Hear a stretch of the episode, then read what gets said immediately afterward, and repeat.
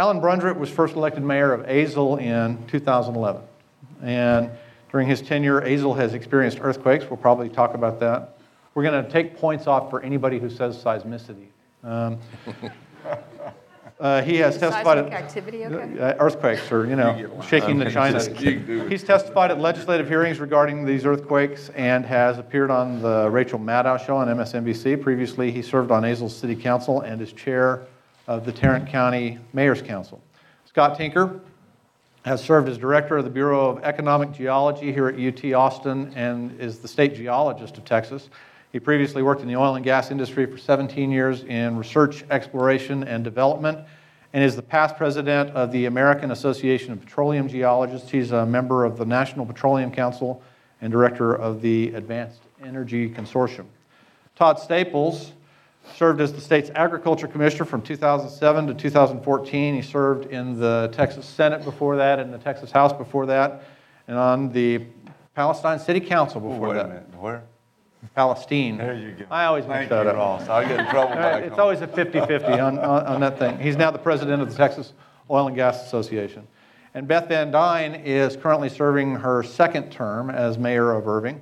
She liked it so much the first time she came back. Uh, she's a member of the U.S. Conference of Mayors Advisory Board, the Texas Municipal League, and the North Central Texas Council of Government. She's also a member of the executive boards of the North Texas Commission and the Irving Las Colinas Chamber of Commerce. Thank you all very much for coming. I appreciate it. I guess the easiest place to start this, because we're at the intersection of oil and gas activity and um, not in my backyard politics. Um, why are, is the oil industry shaking their plates in Irving and Azle? Well, um, I think you need to really look at this and ask, answer that question. What is shaking the place? But is it the oil and gas industry? And I, I applaud the legislature for not only appropriating resources, but actually increasing the amount of resources that Chairman Darby, under his leadership for the Bureau of Economic Geology, to uh, deploy seismometers to make certain that the resources are there. I mean, the reality is that earthquake swarms appeared in Connecticut, where there is no oil and gas activity. We know that there's been swarms of earthquakes uh, in Greene County, Alabama, and it's been ruled that it was not, the causation is not oil and gas. So people rightfully need to know what is causing this to occur, but I think you need to go to real science and find those answers, and the oil and gas industry supports that. We want that information just as much as anyone does in Azle or Irving or anywhere else in Texas, and we're supportive of that appropriations and the process that's going to be taking place. Do you think oil and gas industry is not causing it, or do you think that they might not be causing it?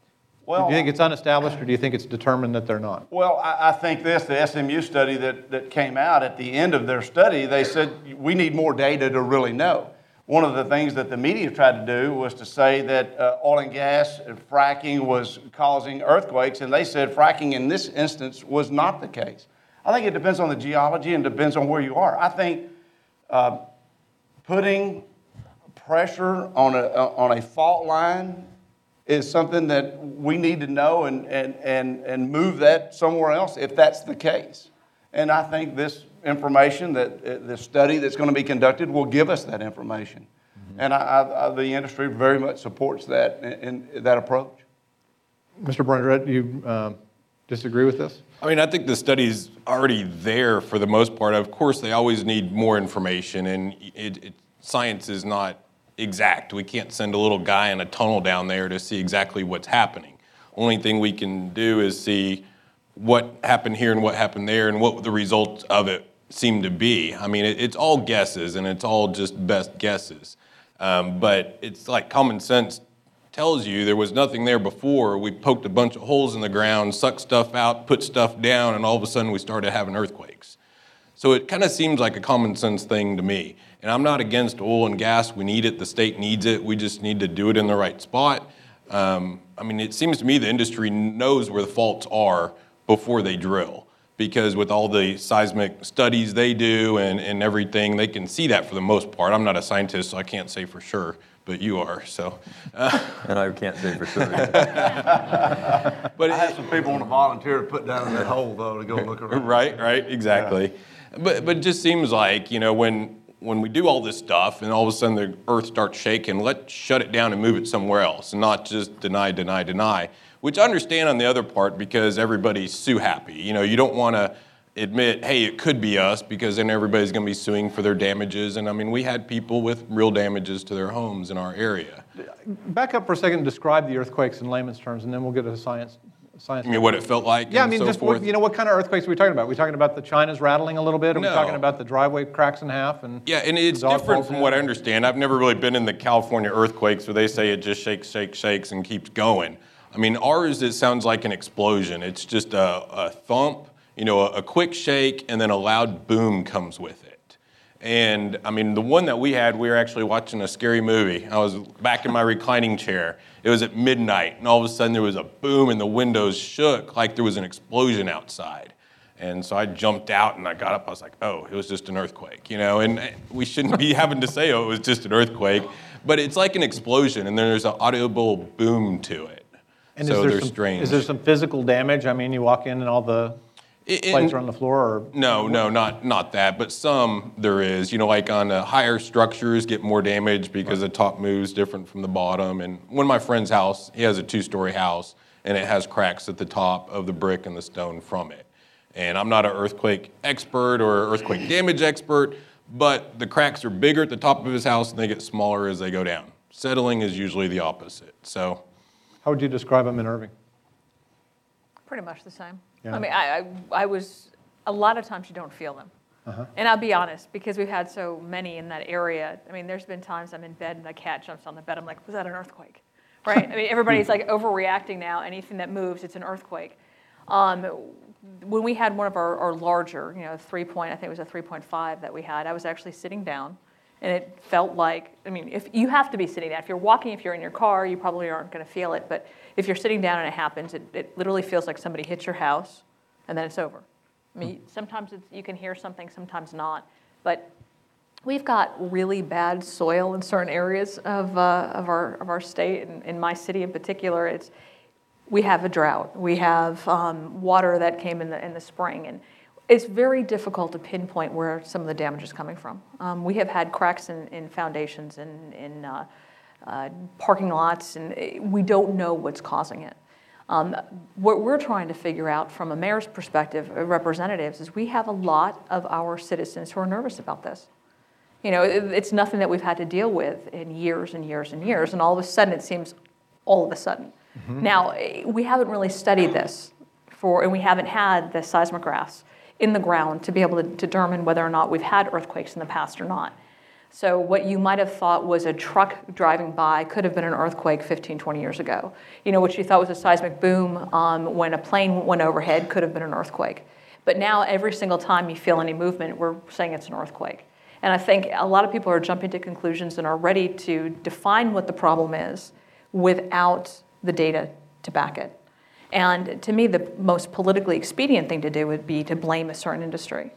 But if that's not what's causing it, I'm not doing any kind of good by just saying that's what it is and then not following it up to figure out what exactly is the problem. And you know, the questions that we're asking right now is, are we going to have any more earthquakes? Um, is it possible that the uh, activity will be larger than it has been?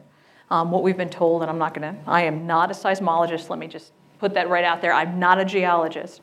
But what we've been told is in order to have damage, uh, it's typically over a, a 4.0 magnitude, and we haven't had that yet. So over a four is when you really start to get property damage. Four or 4.5, but I'll let him answer that question. But we haven't had that yet, but is that going to happen?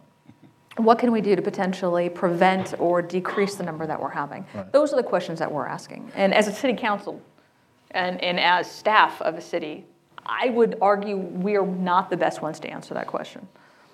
What's the science here? What kind of data do we have? What do we know about earthquake activity, seismic activity now, as opposed to 20 years ago, 40 years ago in the same areas? Is this native to the region? Is this, Yeah.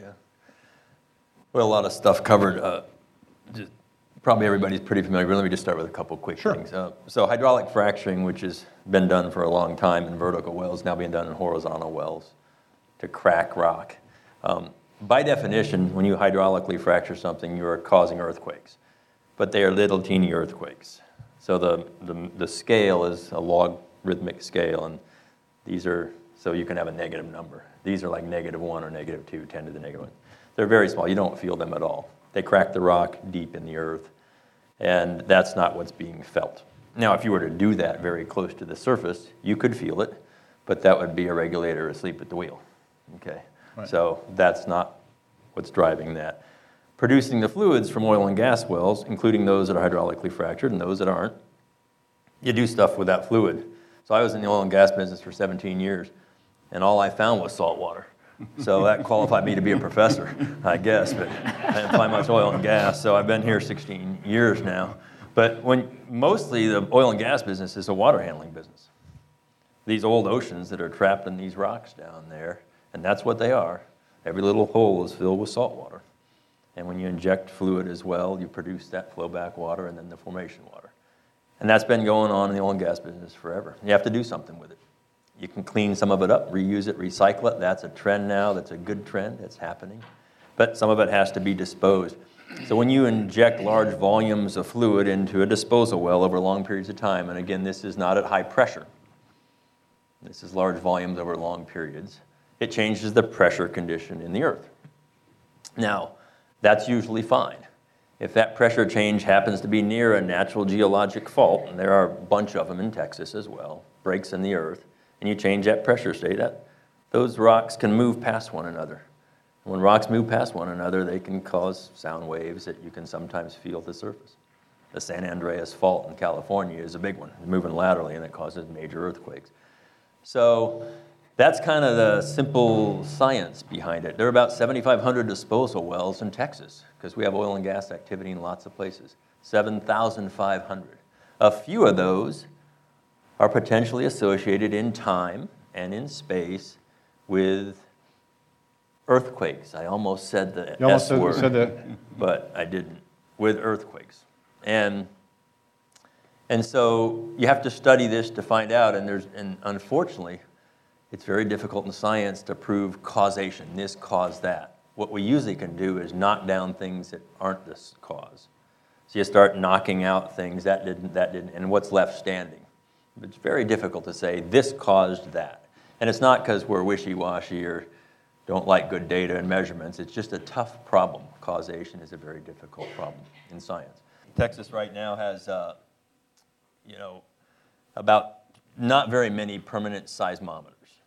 These are stations that sit out there to measure earthquake activity. What's not very many? 16 16 for the whole state. for the whole state.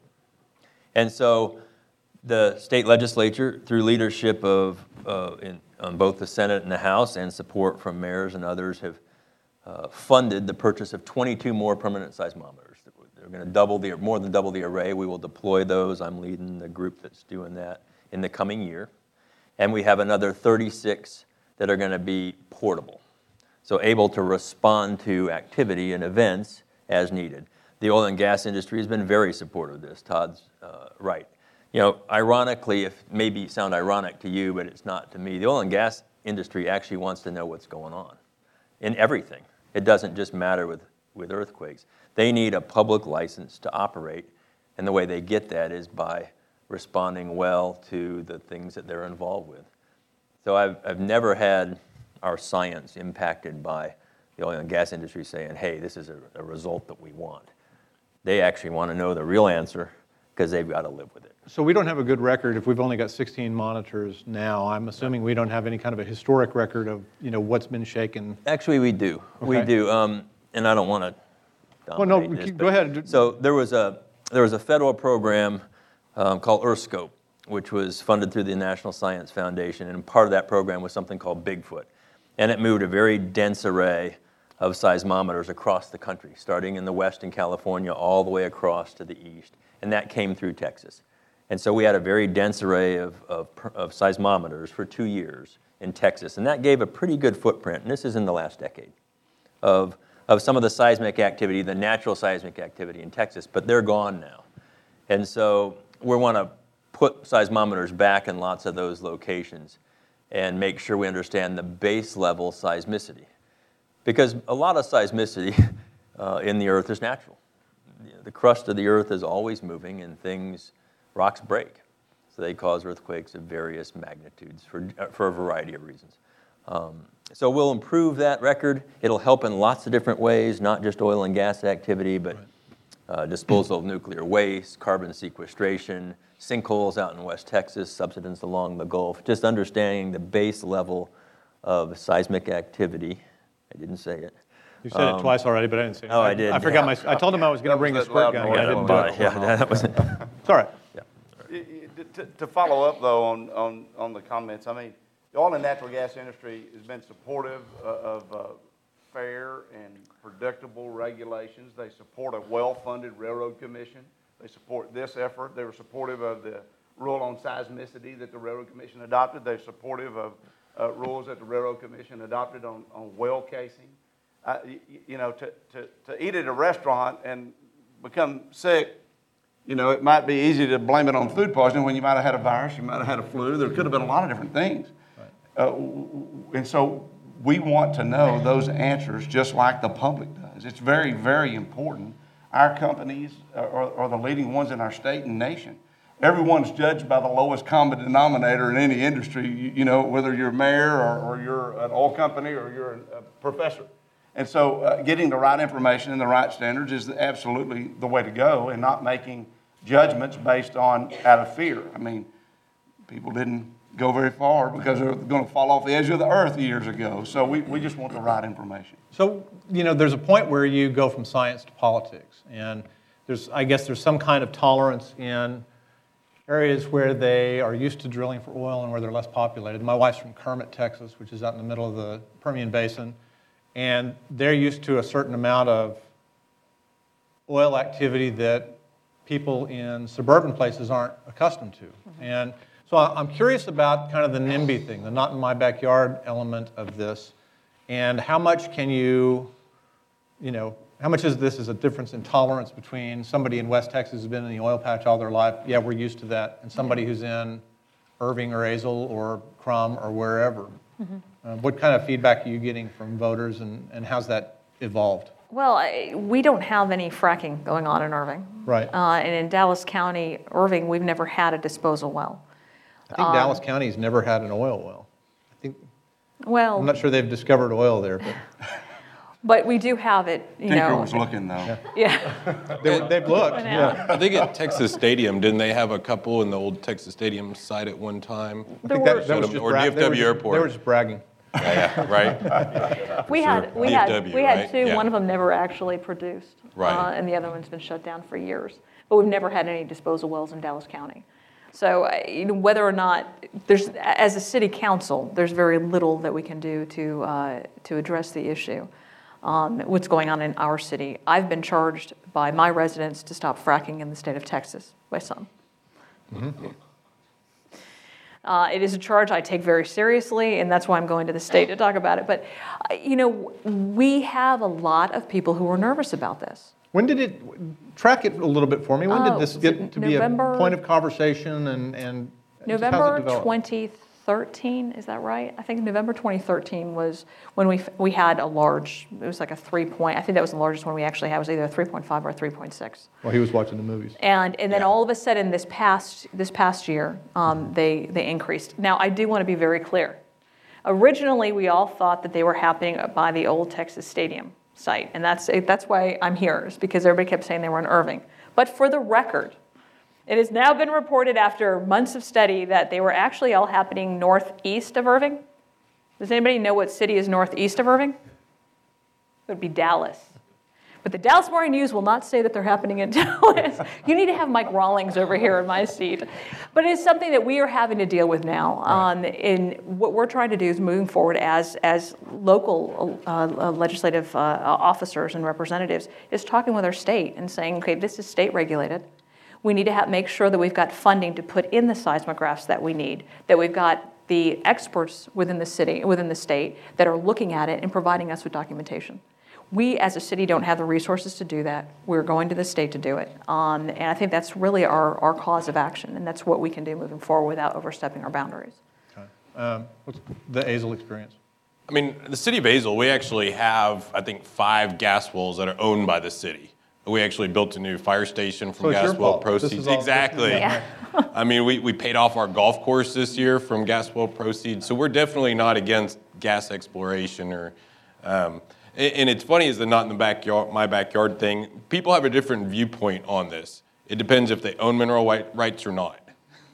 So of course, those that own the mineral rights are a lot more like happy about it. yeah, um, right. Right. But not in my backyard. I mean, we have to get the gas and oil for that part where it's at. I mean, it's not just anywhere. You can't just drill anywhere in the state and pull out gas.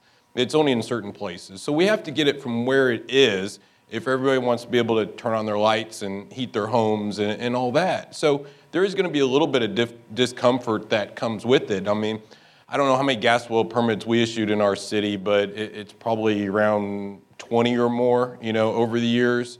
And it's like a 30 day operation, really, you know, with the drilling and the fracking, and it's done. It's a little bit inconvenient during the time that it's happening, and there's some, you know, complaints and stuff, I'd tell them, hey, give them 30 days, they'll be out of there.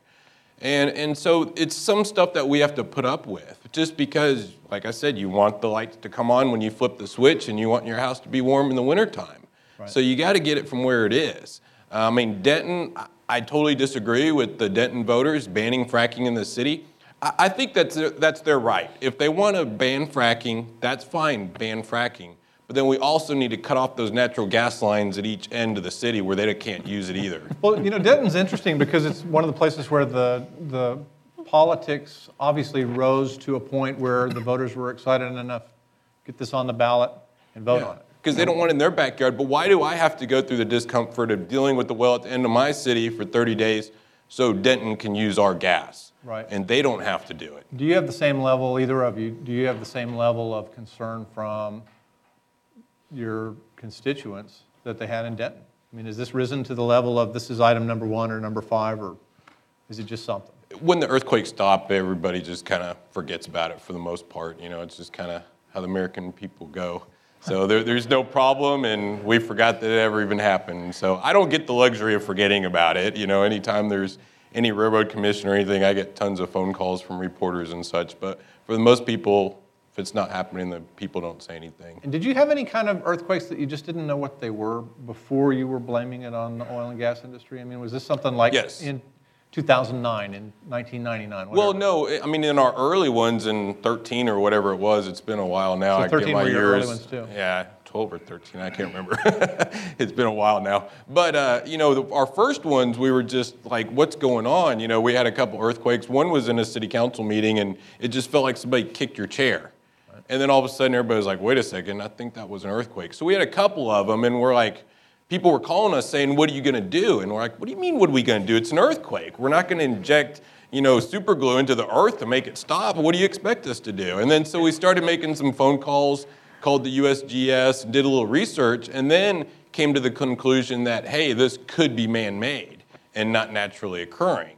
And, uh, and that was with, I mean, we talked to USGS in California and looked at some other studies and saw that there's this has happened before. I, I can't remember all the places, but I think Colorado um, many years ago had some earthquakes that they deemed were you know man-made, and, and, some other places around the country. And then when I was on the MSNBC, a couple days after, I got calls from all over the United States saying, "Hey, this happened to us. This happened to us."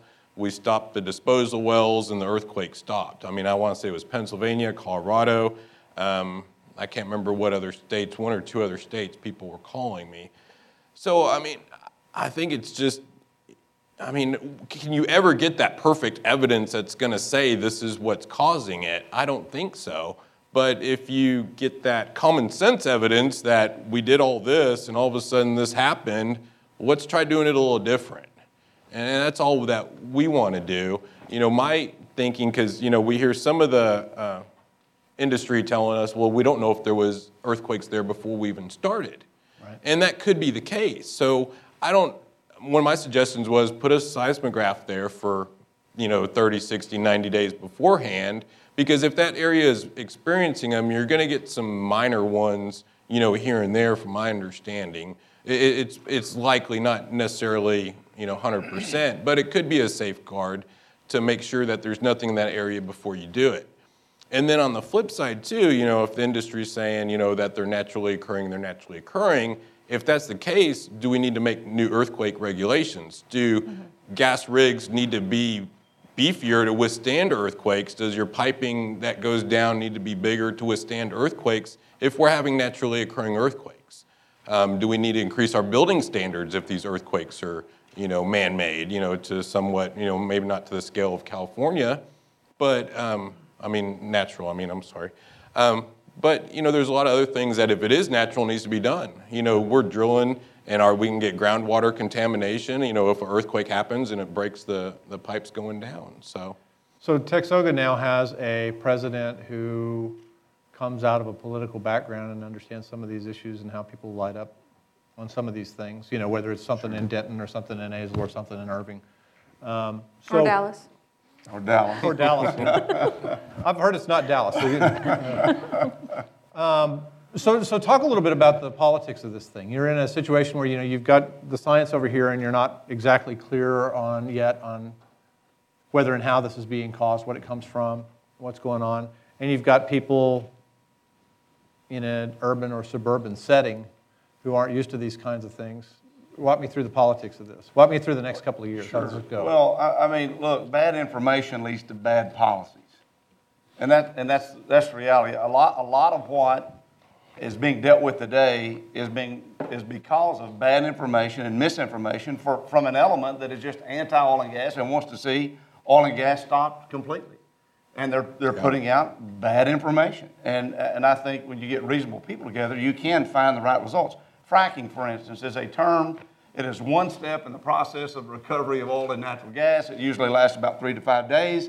But to the general public today, I think they, they deem fracking as to be all encompassing of oil and gas, no matter if it's refining or LNG or, uh, you know, it's, it's fracking. And fracking is the smallest portion of it. I mean, it really has nothing to do with fracking. And, and what fracking has done has led to an unprecedented level of freedom. Uh, fracking has reduced the amount of oil that's imported into the United States by about 50% in the last eight years. Uh, because of fracking, we're less dependent on countries like Russia and Iran. Because of fracking, the state of Texas and local taxpayers had an additional $15.7 billion because of taxes and royalties that went into the state and local coffers. And so, you know, you, you, you, you want the right information. When I was a, a freshman state representative, uh, there was a company that was going to put in a sour gas well treating plant in one of my counties. And, and we, had a, we had a meeting at the Cayuga High School, and it was like one of those old westerns where at the end somebody was going to be taken out and hanged, and I was just afraid it was going to be me. And it was full of people, but we brought the Texas Commission on Environmental Quality in. We started getting the right facts and the right information. It was close in proximity to a school, but now it's been 20 years that industry is going on, the school is thriving, good things are happening because you get the right facts and you have the right rules in place. And I think that's all anyone wants is to make certain there, there are the proper protocols and that they're followed and that we make the right decisions. And it's hard for local leaders, I know. I, I have been on the city council and I've been in different offices. And, you know, what we have to insist upon is that those that are putting out misleading and false information is, you know, we have to tell our constituents what the facts are, and those facts are not right that they're sharing.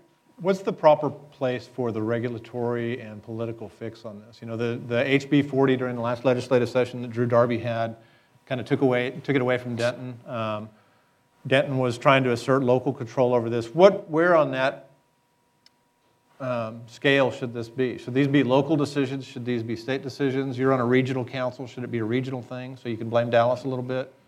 Um, where, where do y'all think? You know, I, I think you elect local representatives to do you know, what, what we do as a city government. Um, when you've got issues like fracking or regional transportation, you have to have a voice in it. But there's, it's all encompassing, and I don't know that we have the resources to be able to, I know we don't have the resources to be able to address the issue. Now, whether or not as a council you want to pass uh, uh, different zoning requirements that could, in essence, make it you know, almost impossible to be able to drill in your city, you do have, currently have the ability to do that. I think when you say you don't, you you can't put out a ban, we have a lot of things that we can't put a, a broad brushstroke to, but you do still retain those powers of being able to legislate uh, locally what uh, uh, zoning cases that you see and what Right. you're going to have. So you still do retain a little bit, e- despite of uh, HB 40. Now, whether or not that's a good thing or a bad thing, we look at the state to be able to regulate some of these larger issues. Uh, and I personally did not come down and fight HB 40. What I did was I came down and I fought for funding for some more studies. And I think that's the first place that we needed to go. Is, is the seismological stuff expensive? We only have Yeah. 16 stations. Very Is there a reason for that? Oh, let me touch, but let me come back to this just real quick Sure. too. So I, I do a lot of speaking and things. I, less than 24 hours ago, I was in Vancouver, British Columbia on a panel. Well, it was me and the Minister of Energy in BC talking about this topic to a big crowd. Because BC is an environmental province, internationally recognized for that, but they're looking at exporting LNG to the world, which is a huge industrial process. And the week before, I was up in DC at the North American Gas Forum. And they, they, one of the legislators there, federal folks, coined a new term called NOPE. So Nope. it supersedes NIMBY and banana. NOPE is not on planet Earth. So, What's, uh, what's banana? yeah, banana is build absolutely nothing anywhere, never again. So uh, you got NIMBY, banana, nope, and it continues. I think the thing though, yesterday, we had a, a lot of students in the room as well. And so you're visiting about some tough problems. They're scientific and engineering problems, they're political problems, they're industrial problems. Right. NGOs want to weigh in and should, uh, and thoughtful ones are very uh, useful and helpful in this conversation. So here you have this intersection of these different groups. And at the middle of that intersection is a very small area that I call the radical middle. And it's radical because there's nobody there. Okay. It would be nice, like this, to have legislators and industry and academics and governments and, and NGOs coming together to take on these tough problems. There's no perfect answer. There's no perfect form of energy. Uh, now and then you're going to feel an earthquake, probably a few out of 7,500. Nobody likes that. You don't like hearing thump when you're watching a scary movie. And for the most part, it doesn't have to happen. It's going to cost a little bit more to get out in front of your disposal well. You got to make sure you don't put that industry out of business. A lot of them aren't the big oil and gas companies. They're small mom and pops that are drilling these disposal wells for a living, a few of them. Um, so, you know, as a, as a guy who kind of sits in the government industry and academic space, I don't even like myself. But, but you know, wake up in the morning saying, can't we figure out some ways to make this happen with compromises, realize we're not always right? And, and I think the absolute answer to that is yes. And I'm passionate about doing that. And this, this hydraulic fracturing, production, potential seismicity is one of those areas that brings all of those uh, right to bear. Um, the governor of, of Colorado is the only geologist who's a governor, uh, John Hickenlooper. He's a friend. And when John's asked publicly, Do you, is it energy or the environment? He says, yes. And, and, and as a scientist, uh, that's my answer as well yes. These things absolutely work together along with the economy. That waltz goes on continually, and it's a delicate dance. But we have to figure it out. So the concept of shutting in all oil and gas wells is fanciful. Uh, you know, the concept of small municipalities regulating their own industry is interesting. But I appreciate what you said. You just, you don't obviously have the infrastructure and the capacity to kind of look at all of that. Now, should it be a federal thing? My, my thoughts on that are no, not as much, because it's a big country, and our states are about the size of most countries in the world. And so the geology is different, the industry has different resources, there's different al- alternates to that. So a federal solution imposed on all the states just doesn't work, it can't. So it comes kind of down to that state level, I think. Right. It makes good sense for regulating. Um, That wasn't your question to me, but I've, I do about 75 of these a year. And I get to hear a lot.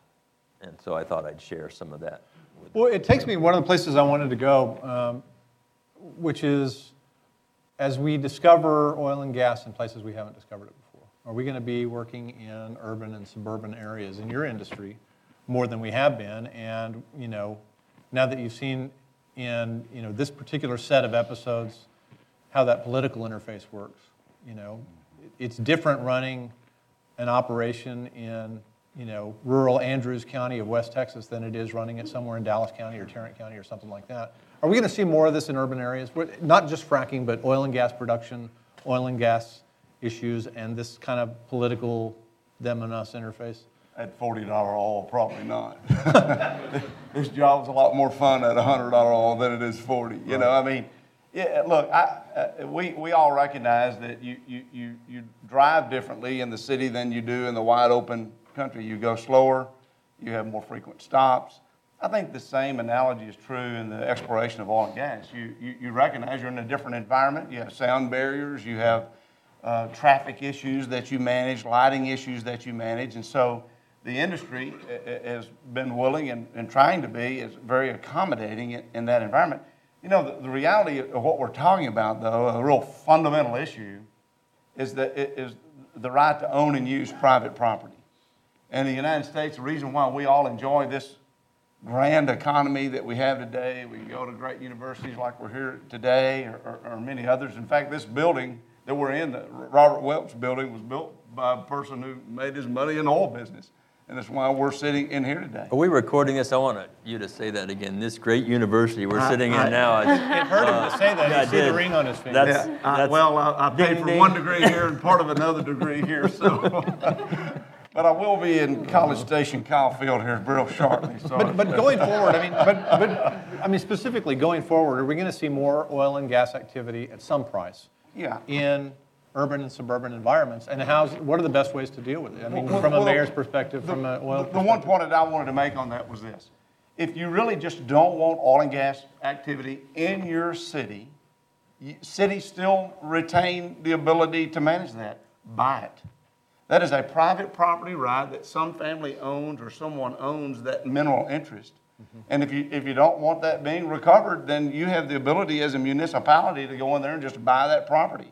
Uh, That, uh, but, but short of that, recognizing what the mayor said, we like our lights on, we like affordable energy prices.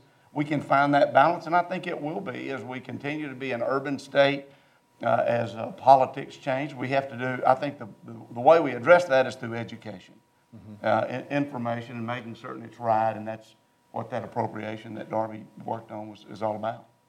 Okay. So somebody calls you as a mayor Yeah. and says, you know, um, something scared the whiz out of me during a movie last night. What are you doing about it? Well, and what we're, we're saying is that we're trying to find the answers to it. I mean, we can sit here and blame an industry, but without having the data to be able to find out that's actually what is going to be the solution. We can say that we're going to do this, we do it, and then tomorrow it turns out to be something else. I think we've shortchanged everybody. Um, now, I think it's, it's, it's, it's perfectly acceptable to try to educate, and we've tried to do that on our website. You know, we, we're, we're connecting with a lot of the universities, we're putting facts out there. We need to know how to be proactive in getting that information out Right. as well as being reactive in what to do with that information. So, do you have stricter building codes? Do you have stricter zoning issues? Um, where you're going to allow it and where you're not going to allow it? Um, do you take into account that for insurance purposes? And do you work with the industry and how, and how you know, are, are you working back and forth? Um, from the position I'm in right now, I, there are probably about half a dozen citizens and I don't know if you have the same thing, if it's about a half a dozen citizens that are um, very knowledgeable in this topic, and they email you a That was- lot. That was so diplomatic. They're very knowledgeable. They're very knowledgeable on this topic, and they email you a tremendous amount of data. What we're trying to do is sift through the data of assumptions and put out the facts. Is it an election issue for you yet? Uh, you know, Or for your, or for your council members? no. Um, we, we've had a lot of things that are uh, on our plate right now, dealing with uh, lots of I've heard about some of those. lots of potential election issues, but this is not one of them. Um, and, and It's not up there with clocks Well, potentially, I mean, I hate to, oh, you just had to go there, didn't you? um, but potentially, I mean, when you're looking at the magnitude, and you're, you know, the mayor of Azle is, is quite correct in saying uh, it's happening so often now that people aren't really even reacting to it. We had a town hall meeting back in January, and we had had this town hall meeting scheduled for about six weeks. Um, that day, we had four earthquakes. Now, typically, when we have town hall meetings, we'll have 35, 45 people. We had over 500 that came. Uh, the space that we had was inadequate. So we ended up having like two town hall meetings. I was rushing into the auditorium, and then I was rushing into the hallway and talking to both. Um, so we had initially a lot of, of uh, reaction to it and a lot of questions to it. As time has gone by and they have been uh, frequent, but not to a magnitude that's caused any noticeable uh, uh, property damage, the interest in it has waned. Now, That being said, if the freq- frequency increases, if the magnitude increases, we're going to have a lot of um, um, nervous and anxious citizens on our hands. Uh, Moving forward, we need to find out, is this something that we need to react to? Um, Proactive, react to with, with building standards, with zoning cases. Right now, what we're trying to do is proactively go out and find out what that information is. Political issue in Azle yet? You know, not at this time, not as long as they stop. You know, it was at, at the time that we were having them. I mean, I think we were the only city to actually have a town hall meeting where the Railroad Commission came to Azle and held a town hall meeting, which to me, that tells me that they know it's a possibility that it could be caused by, you know, the industry. Otherwise, they'd say, what are you guys talking about? You know, leave us alone. We, we don't deal with earthquakes, we're oil and gas. But they came out, so there's obviously, I don't know if they meant to or not, but they realized that it's a possibility that the oil and gas industry is, is causing them. So, um, you know, my opinion is, you know, the disposal wells just turned down the dials a little bit, you know, and they all stopped. And as long as they stay stopped, that's fine with us. We're not, we, you don't have to shut down. All you have to do is not cause earthquakes. So if you can find that special pressure and volume that's not doing it, we're great, you know? Is there a case that you know of, I know this is non-scientific, it's anecdotal, but is there a case where you know of where somebody did this and then that happened? Um, from the data, I think we did have a spike in some pressures and volumes um, at the end of the year when they kind of started in our area. I don't have the data with me, but I know that there was some increases in pressures and volumes when, about the time that they started. And do you guys know of a case like that? Me? Yeah, he studies it. Immediate cause and effect, no, like that. But, but certainly, you know, over some period of time. Right. You know, there's a, if there are places that have been aseismic, no seismicity. Injection has, disposal's begun. Mm-hmm. X period of time later, something happens. It's not a cause and effect, but you start looking at timing and you start looking at depth and Right. you start looking at magnitude Right. and response. Unfortunately, there's no perfect wave, you know, seismic wave that will tell you this one was induced and this one was. Okay. There's a microphone here and a microphone here if you guys have questions. Let me ask one more thing, just to go back.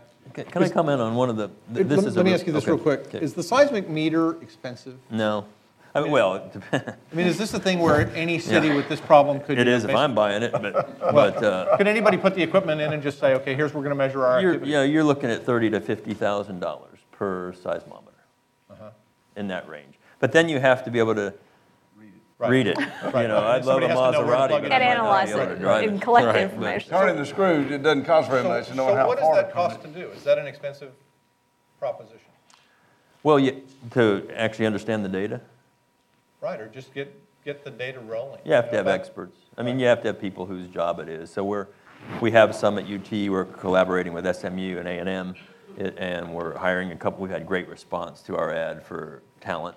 So we'll be hiring a couple folks, and we're putting together a team. It's an integrated technical team of geologists, engineers, seismologists. There's communications people, there's a civil engineer to understand the actual damage risk. Because just because something happens doesn't mean it's going to damage something Right. necessarily, depends on how structures are built and what's there. We even have a psychologist on the team.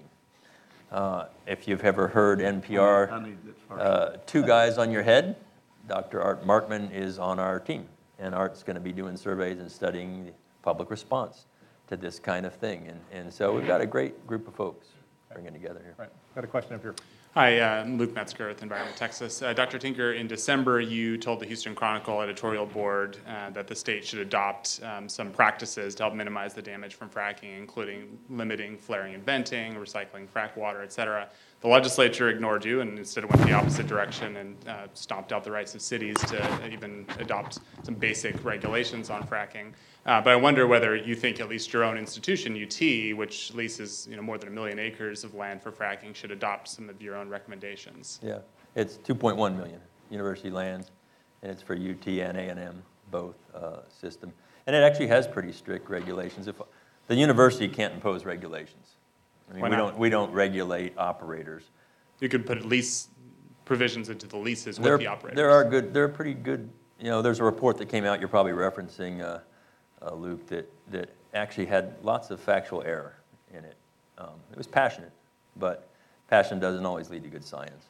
And I think that, uh, that the university does, in its leases, have a pretty good set of records and are, and are going to, you know, But not the ones you're highest- recommending. I recommended that, that all hydraulic fracturing look to continue to improve, and it is. So we've only talked about earthquakes here, but there's water, there's natural occurring radioactive materials, as you've mentioned, uh, there's flaring. Um, there's other issues, most of them related not to the fracking itself again, but to production of oil and gas through well bores. And I think those standards should always continue to improve to some normal, some reasonable level so that it protects citizens from any environmental damage or risk of that. It can't ever be perfect, no industrial process is. But I think the trends are good. You know, again, I go back and say the industry actually wants to do this as well, so they continue to maintain the public license to operate. And so I look at, I can go across those one at a time, and the trends are all pretty good on that, actually, directionally. Um, The, the challenge I think that I see with, with the risk here um, We'll go back and look at Macondo for a second, the big offshore spill that BP, and I was on their science council at the time. I, I don't have the numbers exactly right, but I think it's been $55 billion so far that the federal government has uh, removed from BP uh, because of that one event. And that was an in, that's an interesting ongoing set of, of monetary uh, outpouring. You can argue about the damage that was actually caused versus what potentially could have been caused from that, and whether or not the industry was prepared for that particular kind of failure. Uh, it is now, but it wasn't then and didn't know that it could happen. I think the risks that operators see with hydraulic fracturing and, and the producing and potential disposal and potential earthquakes is one event might cause a local set of earthquakes. And I think probably a company might be willing to take responsibility for that if, in fact, that could be definitely shown. But then to have the imposition of 7,500 disposal wells, they all cause earthquakes. And so there's this, there's a set of extremes that go on as a result of an event. And I think regulators and policymakers really need to think about how to properly